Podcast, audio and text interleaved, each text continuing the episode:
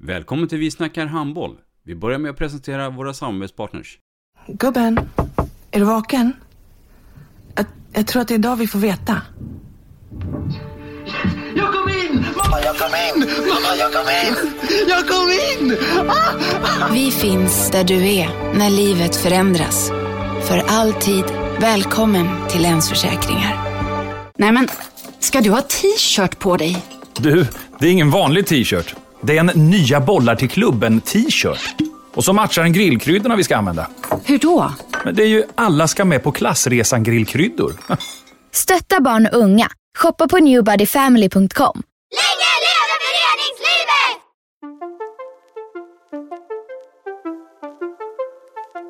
Välkommen säger vi till dig som lyssnar till den bästa handbollspodden. Vi snackar handboll med Robban Z och gäster. Vi snackar handboll, där du får veta alla sanningar som du inte visste att du missat. Vi snackar handboll.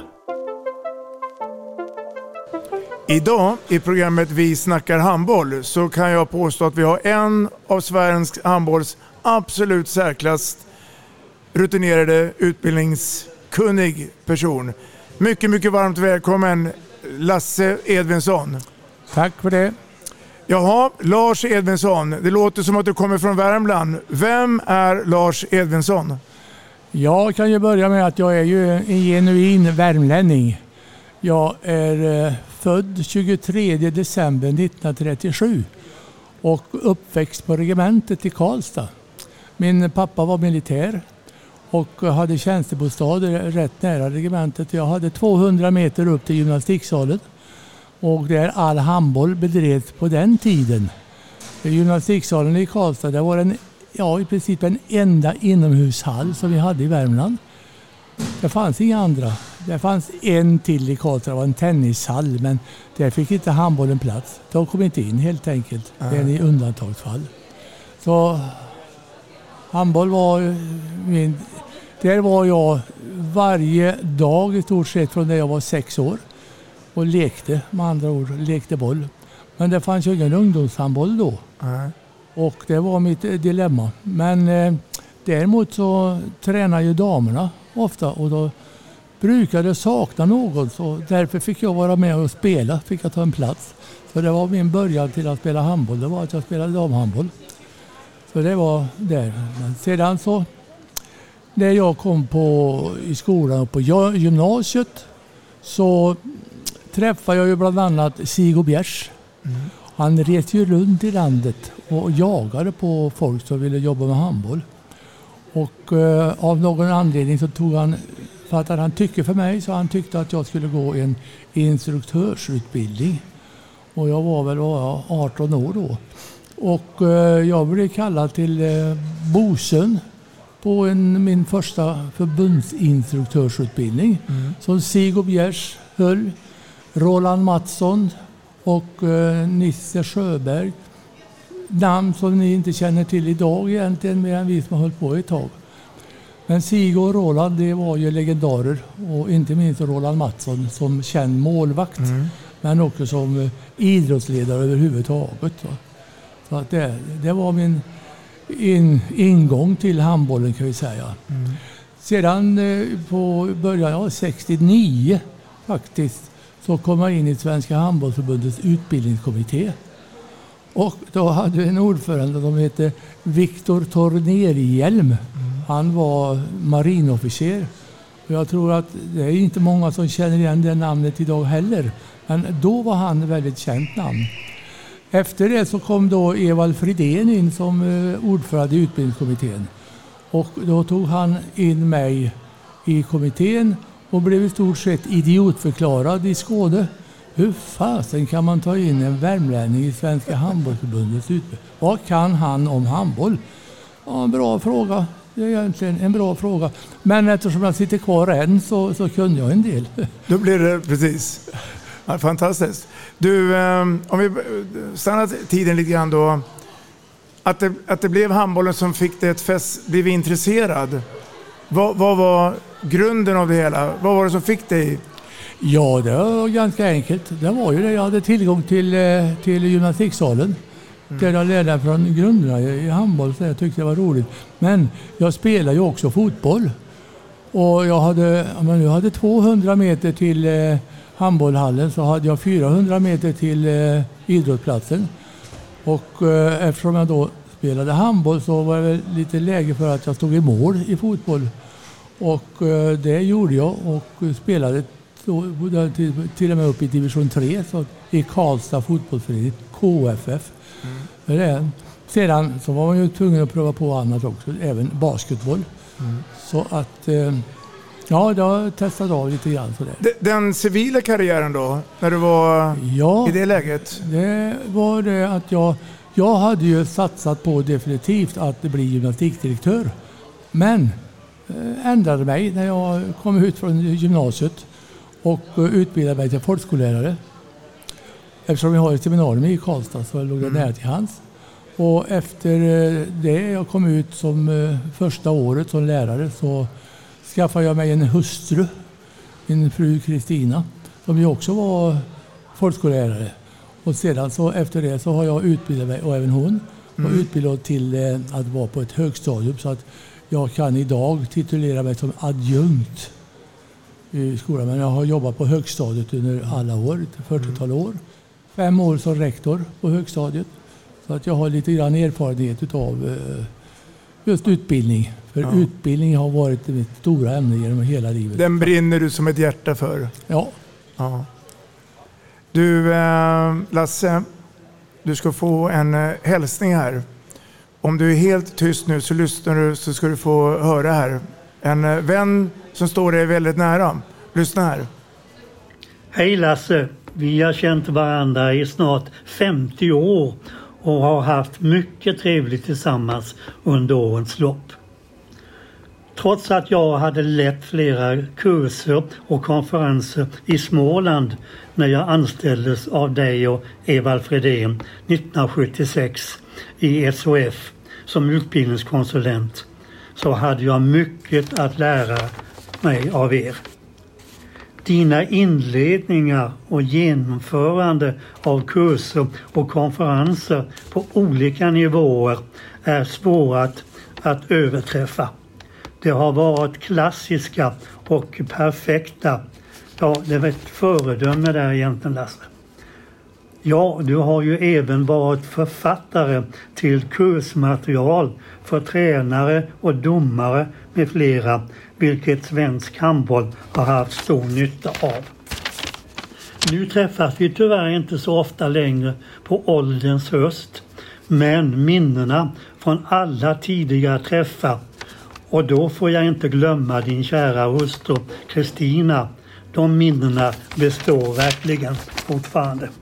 Nu ska det bli intressant att höra hur du sammanfattar dina långa och framgångsrika år inom handbollen på klubbnivå, SDF-nivå och SF-nivå. Tack Lasse för att du finns, säger vännen Janne Wigren. Ja du Lasse, programmet är ditt. Han uh, sammanfattade bra, Janne. Fanta- det är liksom, det ryste nu när jag hörde honom. Berätta er relation. Hur var den? Ja, den var, det kunde inte bli bättre. Vi hade väldigt bra relation. Alltså. Och, och Janne var ju väldigt bra att jobba tillsammans med. Alltså. Det var, satt aldrig fast någon gång utan han ställde alltid upp och, och gjorde. Sedan var det ju också så att han fick ett fantastiskt mycket jobb på Svenska handbollsförbundet. Det var ju inte bara det att han var utbildningskonsulent. Han var ju även tävlingskonsulent och han var ju också domarkonsulent samtidigt. Och det skötte han ju helt perfekt. Och sedan så skötte han ju lite grann författeri också vid sidan av. Så det är så att, eh, nej, har- hade mycket tillsammans med Janne och jag lärde mig mycket av Janne. Alltså. Han är ju en en väldigt mjuk och eh, trogen person. Alltså bra att umgås med och, och har glimten i ögat. Och, eh, eh, vi hade mycket roligt. Och så när han, Klasse Karlsson och han kom igång, då, då var det rena showen. Både på plan och utanför planen. Inte minst utanför planen. Ja. Ja. Apropå glimten i ögat då, men, men ligger inte det grann i dig också? Att ändå Eller är du en sån här fyrkantig herre som tycker att det ska vara ordning och reda? Eller? Ja, jag, jag, är, jag är värmlänning. Du Ja. vet, vi tycker att det ska vara roligt. Mm. Och vi har skoj och vi berättar väl lite historier för varandra och, och så vidare. Och, och, och, sedan så sjunger vi väl en liten trudelutt ibland. Mm. Janne var ju inte minst när han spelade trumpet med munnen och så Mm. vidare. Så, att, så det, det, det, nej, det, det hade roligt. Var fantastiskt. När vi pratar utbildning och du brinner för det. Kan du ta oss från början? Hur, hur, hur, hur, hur tänker man då? Idag tänker man lite annorlunda kanske då och du är fortfarande Ja. med. Berätta lite grann från början. Ja, ja, det kan jag ju göra för att det är ganska enkelt. Därför att från början fanns ingenting. Nej. Handbollsförbundet hade ingen egen utbildning utan man eh, gick ju då vad, vad, vad RF hade alltså. Och- Men, men tittar man då på andra länder då? Eller hade nej, de... nej, det gjorde vi faktiskt inte. Utan det var faktiskt så att jag hade gått en kurs som lärare i utbildningsteknologi.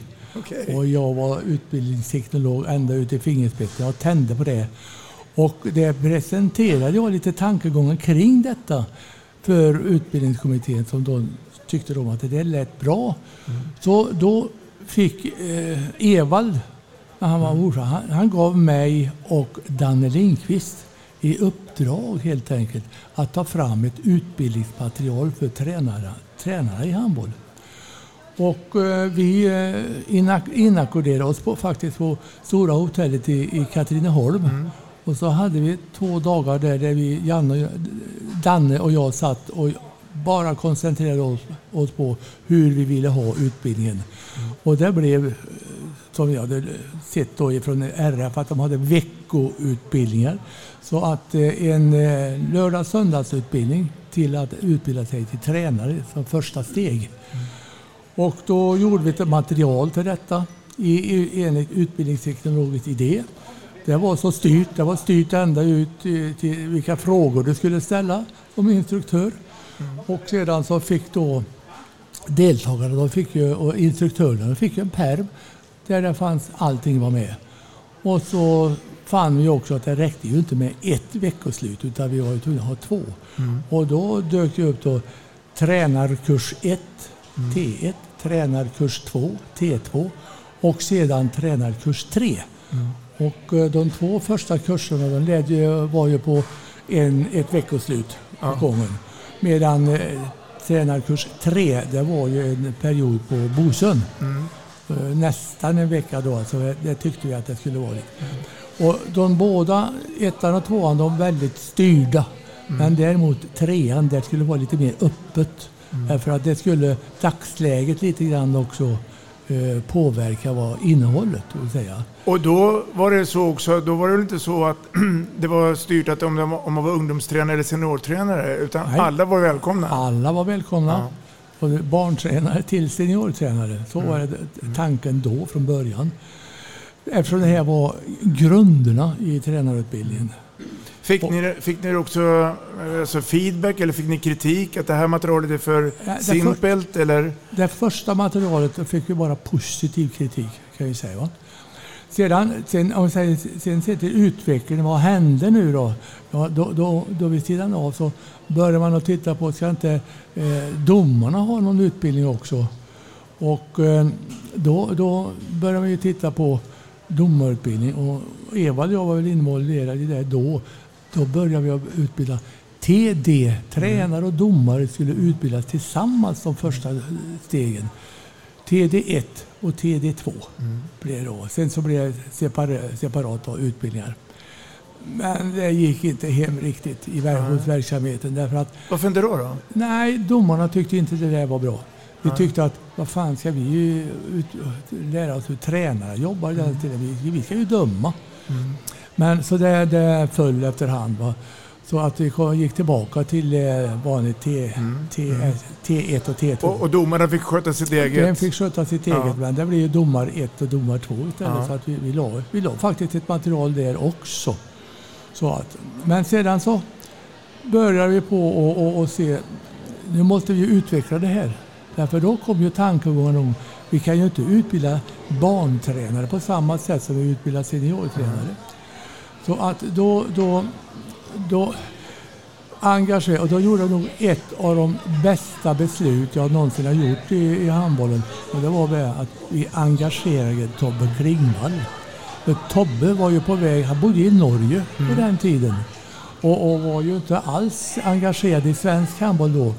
Men då tog vi till oss Tobbe och så började vi på i utbildningskommittén skissa på ett en ny, nytt innehåll helt enkelt.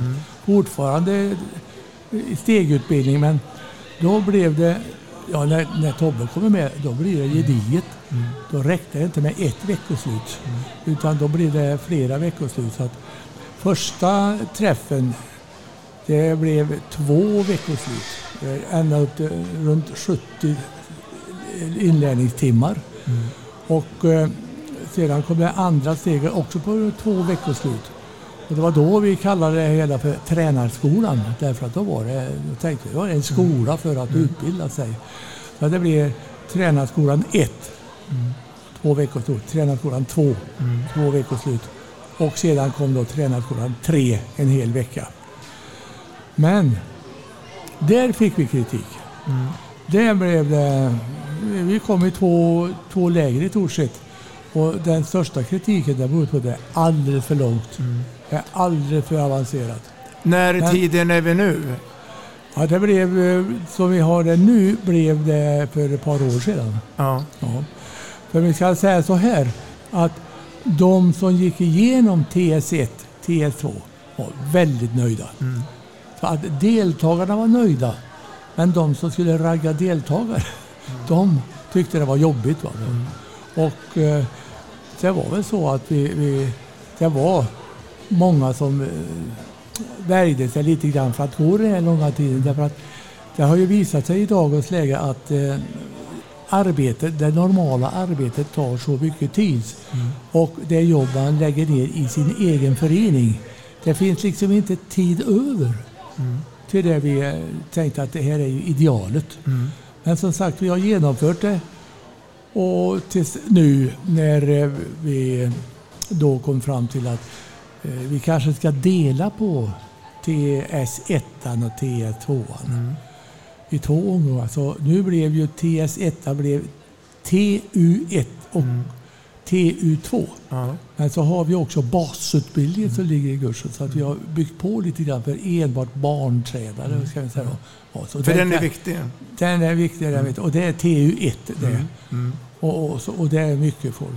Och det har gått hem. Det är ju andra året som vi kör detta nu. Då, så att, eh, så det är inte riktigt utvärderat. Men, men innehållsmässigt så är, är det ju fantastiskt bra.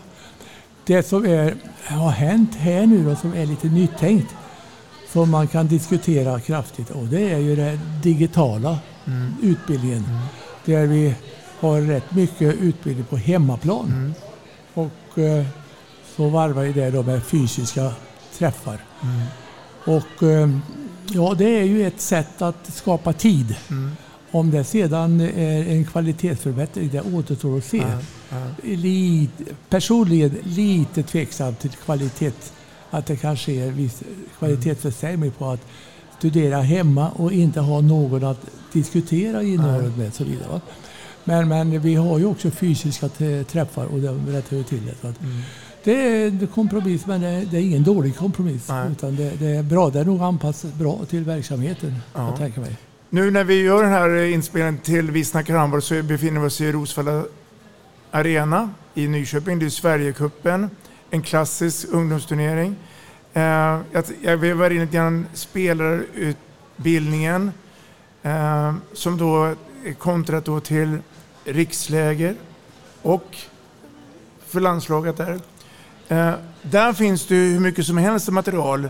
Jag är också nyfiken, är det fortfarande så att ni har gjort allting själv eller har tagit någonting från de andra nationerna, länderna? Det här kan jag säga svensk handboll har tagit och gjort alldeles själv. Och eh, när det gäller spelarutbildningen då är det ju Tobbe Klingvall som ligger till grunden för det. Men den som har drivit tanken det är ju Tjolleström. Och det är det andra vettiga beslutet jag har tagit som utbildningskommitténs ordförande. Och det var den dag som godkände Tjolleström att få komma in på GIH Mm. på handbollärarlinjen. Han var ju egentligen inte behörig i ett ämne. Det var han tvungen att komplettera sedan. Mm. Och som tur var gjorde han det. Och det, det är en, en icke kommer att ångra. Han har gjort en fantastisk insats för svensk handboll. Och inte minst när det gäller spelarutbildningen. Och då är det ju så att den spelarutbildning som då är framtagen, den är ju också, kan vi säga, eh, säkerställd bland alla andra svenska tränare som har varit med och haft synpunkter och varit remissinstanser. Men Tobbe är den som har eh, gjort strukturen. Och sen är det ju också så att den spelarutbildningen den ingår ju i tränarutbildningen. Det går hand i hand och det, den spelarutbildningen ingår även i gymnasieutbildningen. Så att eh, svensk handbolls spelarutbildning är röd tråd för... Det, det är mycket som ligger hand i hand, som kopplar in varandra. Jag tänkte vi Ja. skulle prata lite gymnasie också. Ja. Ehm, jag tänkte... ehm, Du, du har nämnt några medarbetare. Mm. Flera medarbetare som du jobbar med tight under alla de här åren. Vilka har det varit? Ja, ja till att börja där. Jag har jobbat mest tajt med det är Evald Fridén. Vi, vi, har- jag har jobbat tillsammans från allra första början. Till och med nu, till bara för något, något år sedan. Därför du, du ser den loggan som man har på Svensk handbolls handlingsplan. Det är faktiskt Evald och jag som har tagit fram den.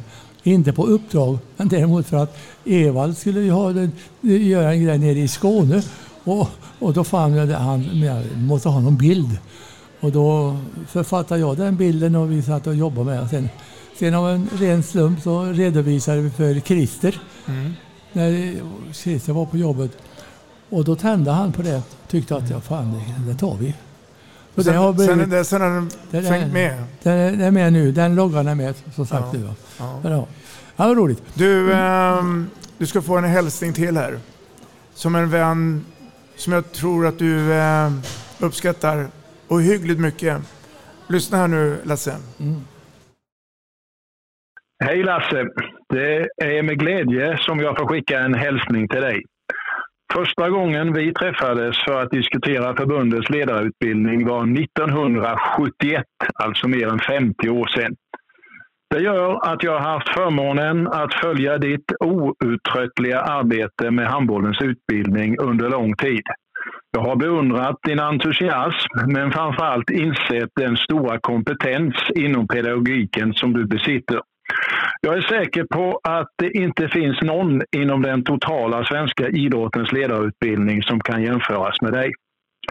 Vi var tillsammans i utbildningskommittén under en tioårsperiod. Det var högt till tak i diskussionerna. Det var kreativt och utvecklande, vilket är typiskt för din syn på utbildning och ledarrollen. Jag hoppar över till andra uppgifter i förbundet, men du fortsatte med ledarutbildning och har gett verksamheten stadga och kontinuitet. Tyvärr har utbildningsfolket inte alltid fått den uppskattning som ni är värda. Resultat och medaljer har fått mer fokus och det är lätt att glömma att det är utbildningsinsatserna som ligger bakom alla framgångar. Jag har många oförglömliga minnen från vår vänskap och vårt umgänge, men det får stanna oss emellan. Däremot förväntar jag mig att i podden få höra någon Värmlands historia. Vem var det där då? Ja, Arne. Ja, ja, ja. ja, vi har haft väldigt mycket roligt tillsammans. Låt oss Och- och- höra. Och det, är, det är ju tack vare att man har haft den här typen av med, medarbetare i kommittén som har gjort att man har känt lusten att fortsätta. Och de har ju inspirerat en till att tänka lite annorlunda också. Därför att jag menar, Arne har ju otroligt mycket bakom sig. Sedan hade vi ju Peter Söderblom också i den här gruppen. Så att det, det, det, jag vill nog påstå med Evan, Arne, P.O. och så även Kjell. Det var ingen dålig grupp alltså. Det var ingen dålig grupp utan det var kvalitet rakt igenom. Så att det var enbart ett nöje att få, få jobba tillsammans med oss. Så att det, Det ligger ju många, många timmar bakom det hela. Vad, vad, vad har drivkraften hos dig funnits? ja, därför jag tycker det är roligt. Jag tyckte det var roligt. Det är så enkelt? Ja, det är, det är spännande. Jag utbildning och ta ut, problemlösning inom utbildningsfrågor. Det har varit otroligt spännande. Och när man då har kunnat bolla de här tankarna med det här gänget, mm. då, då, då, blir man inspirerad och då, då, då är det bara att köra på. Mm. Det är det. När, när eh, Arne berättar nu att utbildningen har inte fått så mycket kredit som de behövde. Hur, hur, hur, hur tänker du här? Ja, ja, men jag tycker nog det också. För att eh, tänker på i, ibland när eh, våra förbundskaptener blir intervjuade och det har ju varit ett antal. Så nämner man aldrig att eh, vi har en utbildningsverksamhet för, för tränarutbildning som är lite grann outstanding. Mm. Den är jag vill nog påstå att den är ganska högt. Alltså, i, inte minst i Sverige men även internationellt. Mm. Det, det, kan jag påstå. Men det har liksom inte framkommit riktigt att vi har välutbildade tränare mm. ifrån grunden. Tack vare att vi har välutbildade instruktörer mm. och att vi har haft en pedagogisk idé från början som har eh, fungerat. Mm. faktiskt. Men tror du, att, tror att man kan från, alltså, ta kritiken på rätt sätt och att förbundet är bättre säljare? Att får ut budskapet? För när man hör eh, så säger man ofta att vi vill tacka våra klubblag. Det är där som jobbet görs. Ja, det är det. Det är, det, det är ju klubbarna som verkligen gör jobbet, det är helt klart. Ja. Och det är vi som utbildar tränarna så att de kan göra ett bra jobb ute i klubben. Ja. Det, så är det alltså. Så, ja. det, så det är en kompromiss. Mm. Men vi, vi, ska inte förneka svensk handbolls utbildningsverksamhet som sagt det, det är rätt bra. Dagen går, vi blir ett år äldre för varje år. Jag tänker mig då också utbildningens framtid. Hur tror du att den kommer se ut? Om vi blickar framåt här nu. Mm. Ja, eh, den Allting kommer... blir ju annorlunda. Det går snabbare, ja. styrkan, ja. ja, you name it. Ja. Eh, det, det, är så att eh, vi kommer ju mer, kanske mer och, och kom, ja, jobba digitalt och eh, med fysiska träffar. Mm. Blanda detta. Va? Och sedan så kommer det innehållsmässiga i våra, vår litteratur. Det kommer att förändras hela tiden. Så det måste vi hela tiden vara på bettet och eh, revidera och förändra innehållet. Mm. Och, och, det är det vi gör. Va? Så att just nu till exempel så håller vi på att se över ledarskapet. I, mm. Men det tar tid. Mm. Och tyvärr där har vi små resurser i relation till vad andra förbund har.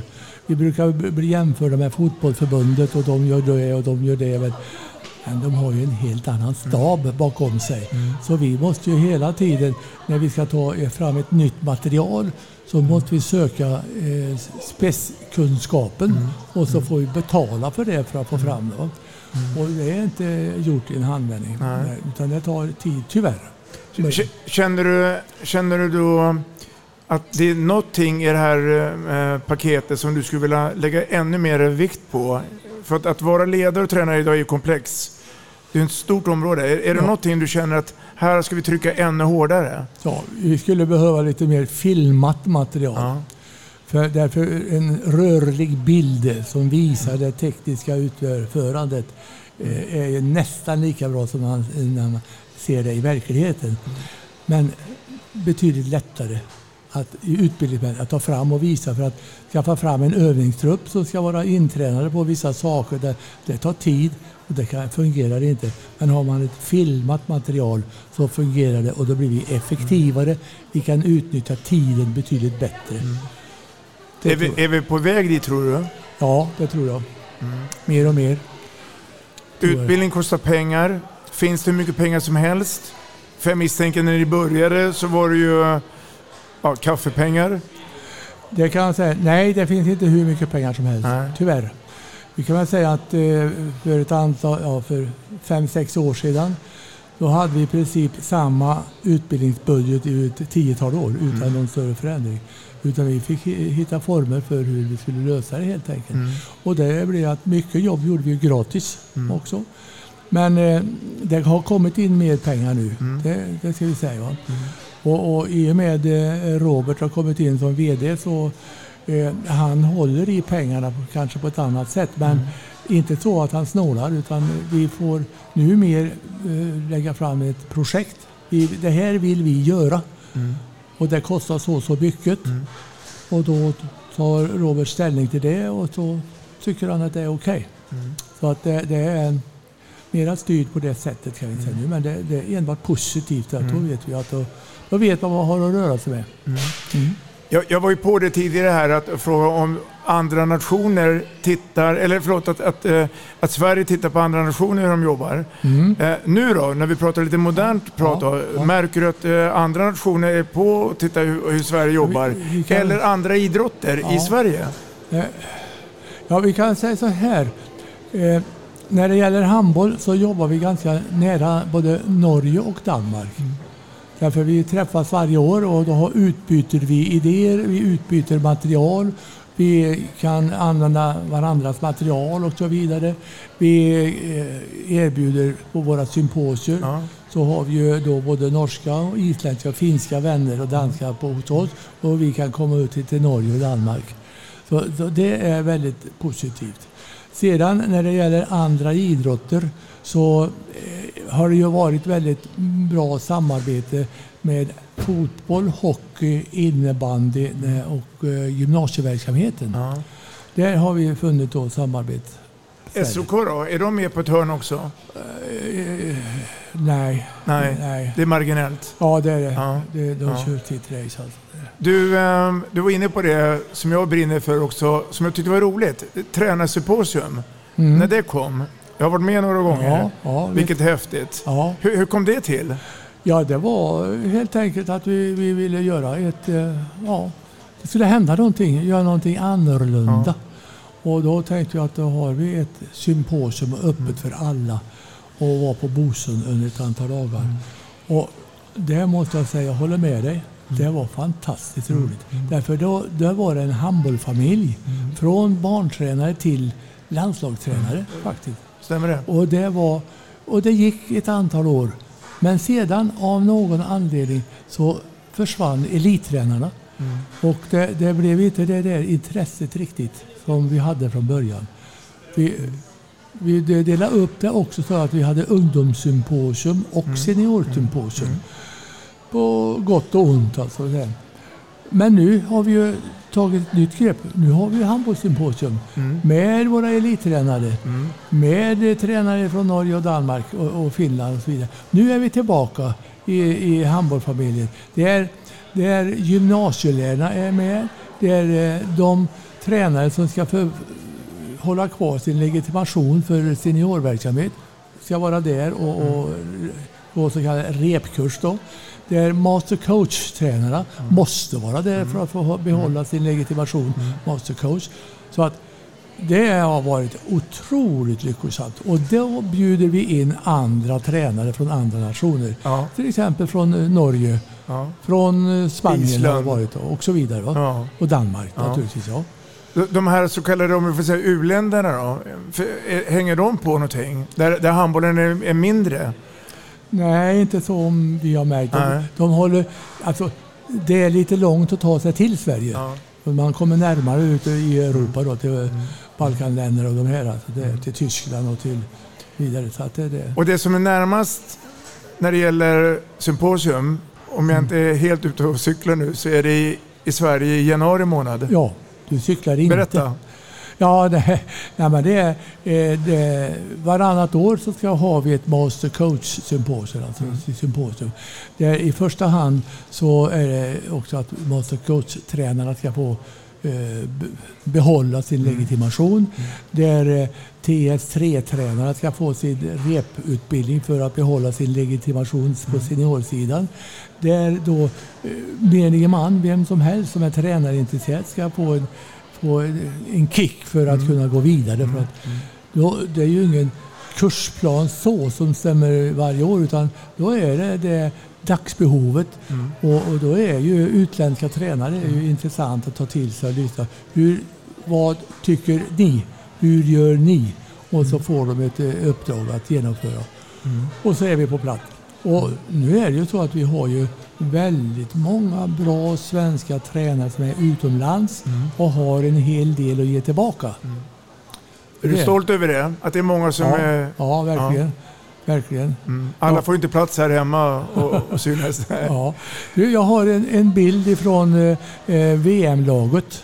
Det står en affisch. Ja. Och det var det, när det gick i Sverige. Ja. Jag tror jag räknat upp då att det är väl nog ungefär nästan mellan 8-10 stycken utav spelare där som är Mm. tränade på internationell nivå. Och det var Det tack värmer vare- på hjärtat. Ja, det var Men tack vare. Benga. Tack vare Benga Johan. Mm, mm. Han hade en sån träning och en sån verksamhet så att han, han lockade till att få spelarna att gå vidare. Mm. Dels hade de ju träning i teknik, taktik. Sedan hade de ju också fått lära sig ledarskap genom Bengans ledarskap. Mm. Han, han var ju förebildlig på så sätt. Den här frågan som alltid kommer upp då, hur ska vi få mera tjej och kvinnliga tränare då? Finns det något facit på det? Eller? Bra fråga, bra fråga. Den håller på och, vi bearbetar kraftigt och har gjort det i många år. För vi kan ju inte tvinga eh, någon att vara tränare. Nej, det går ju inte. Vet du. Men man kan ju få eh, kvinnliga tränare eller tjejer att gå tränarutbildning att anpassa träningsupplägg efter deras behov. Jag menar, vi, vi får acceptera att eh, det kanske inte, det som vi normalt eh, jobbar med kanske inte passar alla tränare, kan- eh, tjejer, när vi kommer upp på elitnivå. Nej. Men nu, nu, jobbar vi med, vi har ju olika projekt på gång där vi har erbjudit eh, före detta landslagsspelare, kvinnliga landslagsspelare, att gå en utbildning och bygga på det de har en gång i tiden har med sig i ryggsäcken. På i alla fall kommit upp på TS, ja, TS säger jag, men eh, TU3, Mm. 6-nivå då som det blir. Va? För att snabbare få dem att bli elittränare. Därför att det visar sig trots allt att när vi har TU1 och TU2 och då TU3, de lägre, där har tjejerna, de är många, där är ungefär 50-50 där. Tjejer och killar. Kommer vi sedan upp på nästa steg, till 304, eh, 405 blir det. 405. Då har tjejerna minskat något men fortfarande med. De har ökat efterhand de senare åren. Men när vi sen kommer upp på TU6 då är de borta nästan. Då är det kanske 4-5 utav eh, 25 så är det då tjejer. Och det är där vi måste lägga ner krut på. Lägga den här stöten just där vi, precis innan de går. Får dem att Ja. gå TU6. Ja, för att då gå elit. Jag tänkte på en annan sak som också förändrats eh, svensk handboll och eh, det var ju det här i samband med ungdoms-SM så måste man ju ha, i golfen kallas det grönt kort. Mm. Här pratar vi legitimation. Ja. Gillar du det? Eller Ja, tycker du, känner ja, du? nu, nu, nu ska jag göra en pudel här. Ja. Jag, jag eh, var ju den som var med i början och införde att vi skulle ha legitimation. Mm. Och eh, för att tvinga dem att gå utbildning, för vi menar att det är så viktigt med att ha utbildade tränare som leder ungdomar. Det är ju det det är viktigt. Va? Eh, Så därför har vi infört det och så vidare nu. Och det har ju fungerat av av och till. Men sen har jag börjat tänka så här. Rätt eller fel? Är det, om man tänker ett företag och en personalansvarig ska anställa personal. Och då har han att välja på personal som är utbildade för jobbet och personal som inte är utbildade för jobbet. Och om man då är sund, vem anställer han? Är det inte den som är utbildad för jobbet som man anställer? Och då menar jag, har du då en, en förening, den som nu ska engagera tränare, vem, vem, vem ska han anställa till en eh, ungdomslag? En som inte har någon utbildning alls?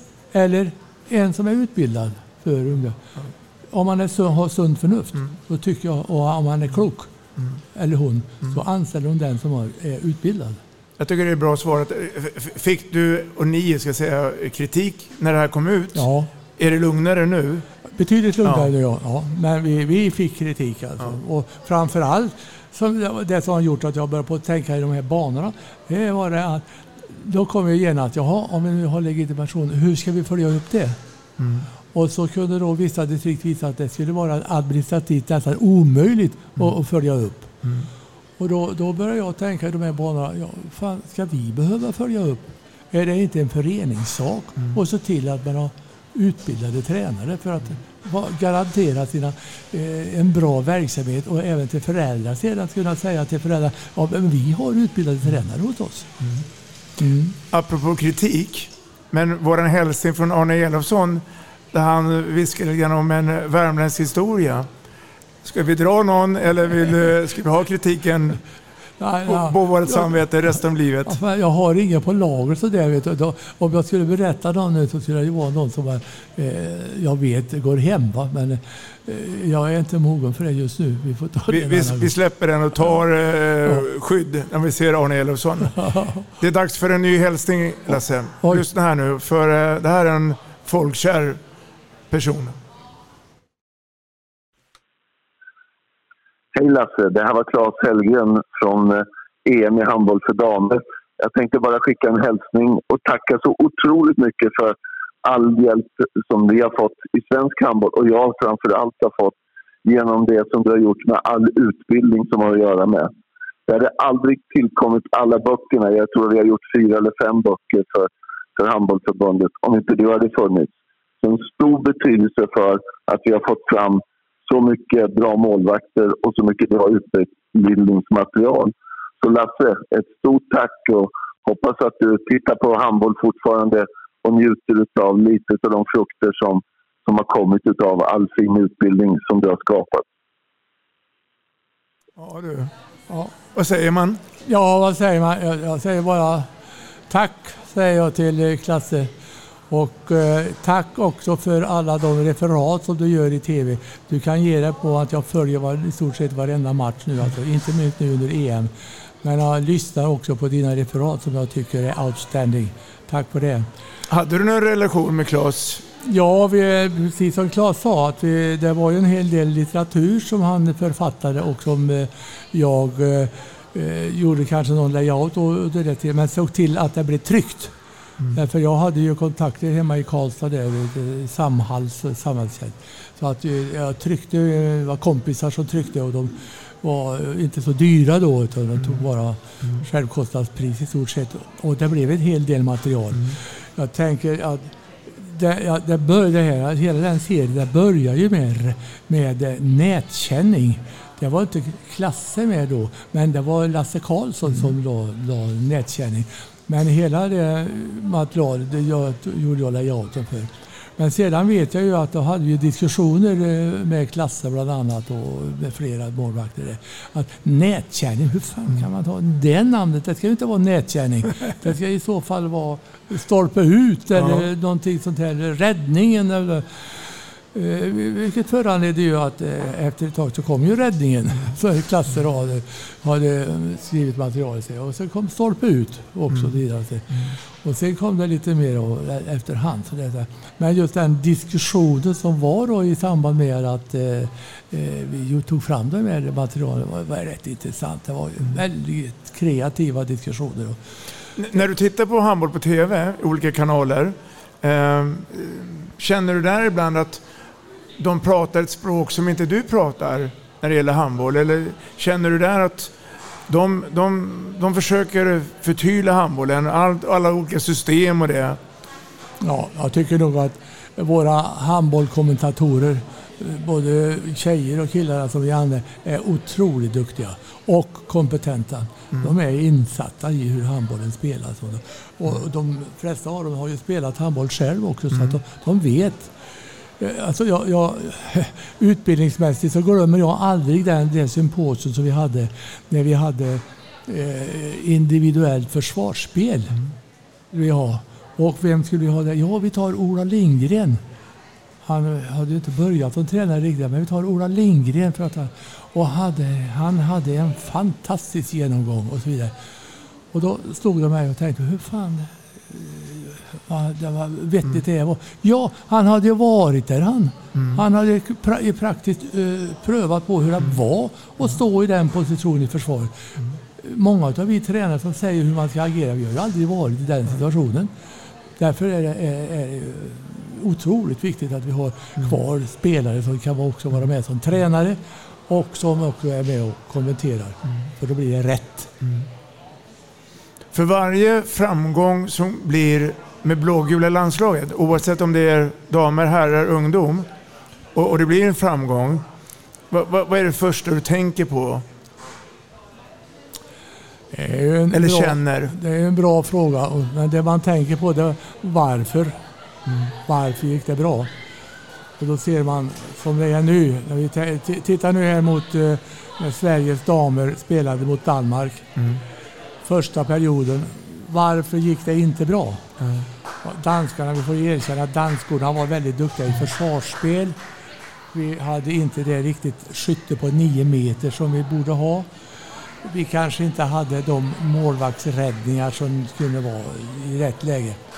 Och så blev det andra halvlek. Varför blev det förlust med bara två mål? Varför blev det så?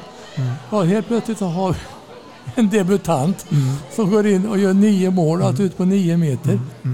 Som inte var läst av motståndarna. Och, och då väl min andra tanke in här alltså. Nu har det alltså gått så långt när det gäller turneringar och sen till att varje lag har tillgång till video. Man sitter och analyserar varenda spelare. Man vet exakt vad den gör, den gör den, den målvakten, vad den arbetar och så vidare. Men här hade man inte tittat på Tyra. Antagligen. För hon gjorde nio mål exakt på samma ställe. Och jag tänkte, Toft i mål där som då hade, fick pris som bästa målvakt. Hon stod ju paralyserad. Hon rörde sig inte, bollarna bara trillade in. Ja, Ja, det var, det var otrolig känsla då alltså, det måste jag säga. Jag tänkte ta en sista grej Lasse med dig. Vi befinner oss då i Nyköping, Rosvalla Arena. Det vimlar av eh, 15-åringar. Nu kommer vi till ett ämne som eh, jag vet att du eh, brinner för. Snart ska de här göra sitt val. Handbollsgymnasium eller inte handbollsgymnasium? Ska vi ta en kort eh, replik här om Ja, det handbollsgymnasium? kan vi göra för att det eh, Jag tycker ju att det är ju ett val som de själva ska göra. De ska ta ställning till, har jag tid att kunna bedriva elitverksamhet tillsammans med studieverksamhet? Därför det krävs en hel del på, på ja, studierna, där, tid och sånt där. Men har man kommit till att jag brinner för handboll och, och vill, då ska hon söka ett gymnasium.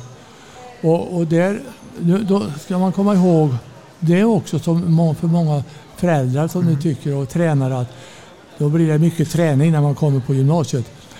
Ja, det är lite tveksamt därför att det är ju så här. Skolverket menar att specialämnet handboll är att jämföra med vilket ämne som helst på schemat. Det vill säga när det gäller att få betyg mot högre utbildning. Därför så måste gymnasiet bedriva, följa, ha en kursplan som eh, Skolverket har gjort. Och den kursplanen har vi i handbollen då tolkat över i handbollstermer. Men den kursplanen den går före eftersom det är vad skolans uppdrag är att genomföra under skoltid. Och då kan det bli så att det kolliderar med det vi håller på ute i föreningarna. Och då har föreningarna inte riktigt förståelsen för detta utan de tycker alltså att det vi håller på med på gymnasiet det bara motverkar det vi håller på med i föreningarna. Nej, så ska det inte vara. Utan det är, måste vara så att föreningar och klubb måste samverka. Så att man eh, tillsammans eh, driver verksamheten. Så att inte eleverna sitter emellan och blir eh, ja, får, trötta helt enkelt. Alltså. Och trötta på handboll. Utan att det, det är ett samverkan där för att nå bättre Mär, märker du att det blivit bättre och bättre då sen allting började? Ja, det har blivit bättre. Ja. Vi hade eh, för ett antal år sedan, då var det ju till och med så att man eh, var fiender till varandra. Mm. Gymnasiet, eh, pratade skit om gymnasiet och tvärsom. Men nu är det avsevärt bättre. Nu har vi till och med fått ett antal föreningar att skriva avtal med förbundet om eh, hur vi ska, för, med gymnasierna alltså. Avtal mellan gymnasiet och föreningen hur man ska samverka så att det inte blir felaktig belastning för, på eleverna. Behöver vi ha ett riksgymnasium eller räcker det inte med att ha x antal NIU bara? Och få bort den här diskussionen. Varför ska alla bästa spelare hamna i Göteborg? Ja, en bra fråga. Och eh, varför eh, riksgymnasiet finns, det är ju därför att det har RF då drivit den linjen. Och eh, det är ju också så att man har ju lite fler timmar på riksgymnasiet. Man har också sök över hela, hela landet kan söka till riksgymnasiet. När det gäller NIU-gymnasiet så är det ju inte samma eh, se- princip för sök. Nej. Nej, utan det kostar lite pengar. Så det. Men nu, ja, vi hade ju två riksgymnasier en gång i tiden. Ett i Eskilstuna och ett i Göteborg. Men det blev Göteborg.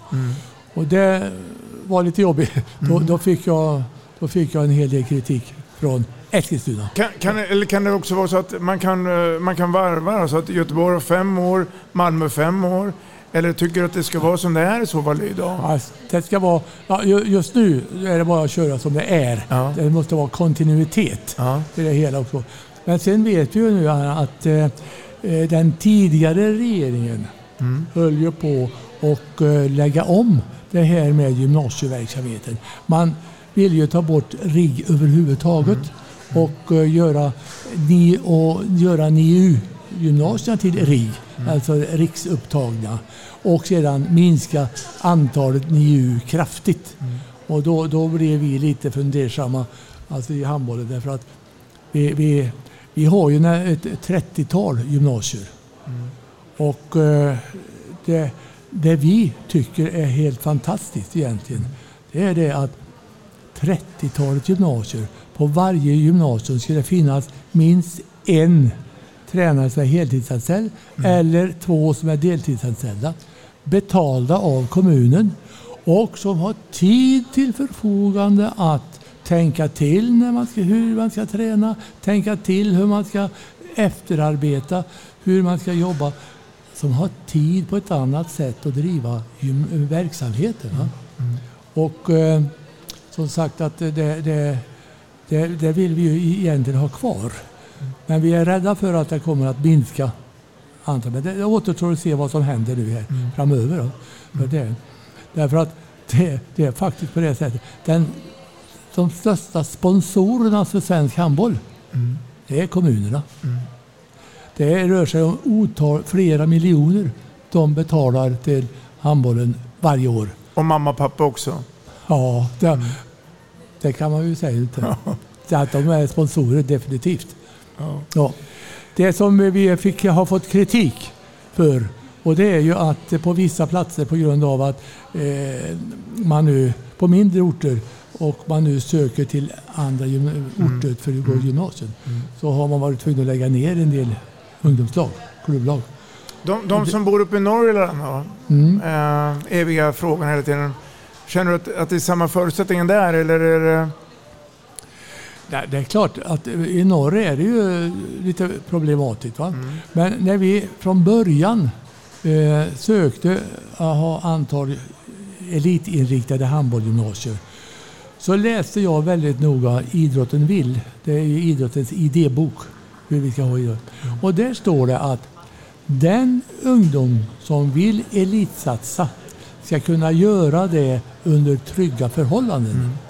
Och man kan inte det tryggare än att man går i, på gymnasiet. Och, och så vidare. Och då, då byggde vi upp faktiskt den tanken lite grann att de första gymnasierna som var, det var ju lokala gymnasier nästan.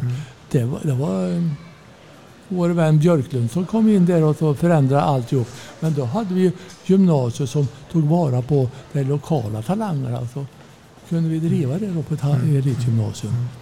Men sen kom eh, Björklund, vår, gode vän, och de gamla eh, kursplanerna de lades i papperskorgen och så dök upp då de här nya tankarna om att det ska finnas RIG och så ska det finnas NIU och då ska det NIU verksamheten ska vara elitinriktad. Och det är det många kanske inte tänker på. Det är elitverksamhet som ska bedrivas på gymnasiet. Och då det är ju så att eh, på skolan då så ska eh, gymnasiet jobba utifrån kursplanen som RF, eh, som eh, Skolverket har sagt av det. Så vidare, så att det är det. Och sedan då så ska vi då ha eh, ute i, i, i klubbarna som ska utbildas på gymnasiet och själva träningen bör då ske på i klubbverksamheten. Men är, har du då inte klubbar som kan ställa upp med utbildade instruktörer, tränare och, och kanske inte till och med har tillräckligt bra förhållanden. Då faller det här med elittänkandet och, och då är det lite problematiskt kan vi säga. Alltså. Men, men som sagt var att eh, vi är nöjda med det som är nu. Är det roligt att prata handboll? Otroligt roligt. Ja. Nu är det så här att eh, tiden har kommit ikapp oss. Det har varit en otroligt stor ära att ha haft det här, Lasse Edvinsson, i podden Vi snackar handboll. Jag hoppas att det är ömsesidigt. Tack. Eh, stort tack och eh, ta tillvara alla möjligheter du har gjort och framförallt morgondagen. Det kommer ju nya utmaningar. Det kan du göra på att det gör. Men det var fantastiskt roligt att komma hit. Ja. Tack så mycket. Tack för det själv.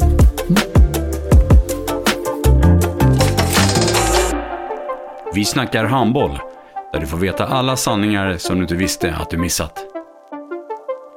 Vi snackar handboll.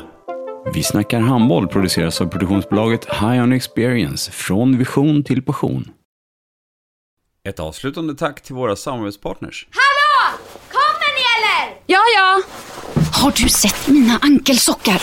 De här? Nej, nej, jag menar skridskoslip till juniorlaget Ankelsockarna. Ja, men kolla bredvid träningsläger med handbollstjejerna-t-shirtarna. Stötta barn och unga. Shoppa på newbodyfamily.com. Länge leve föreningslivet! Gubben, är du vaken? Jag, jag tror att det är idag vi får veta. Jag kom in! Mamma, jag kom in! Mamma, jag kom in! Jag kom in! Ah! Vi finns där du är när livet förändras. För alltid välkommen till Länsförsäkringar.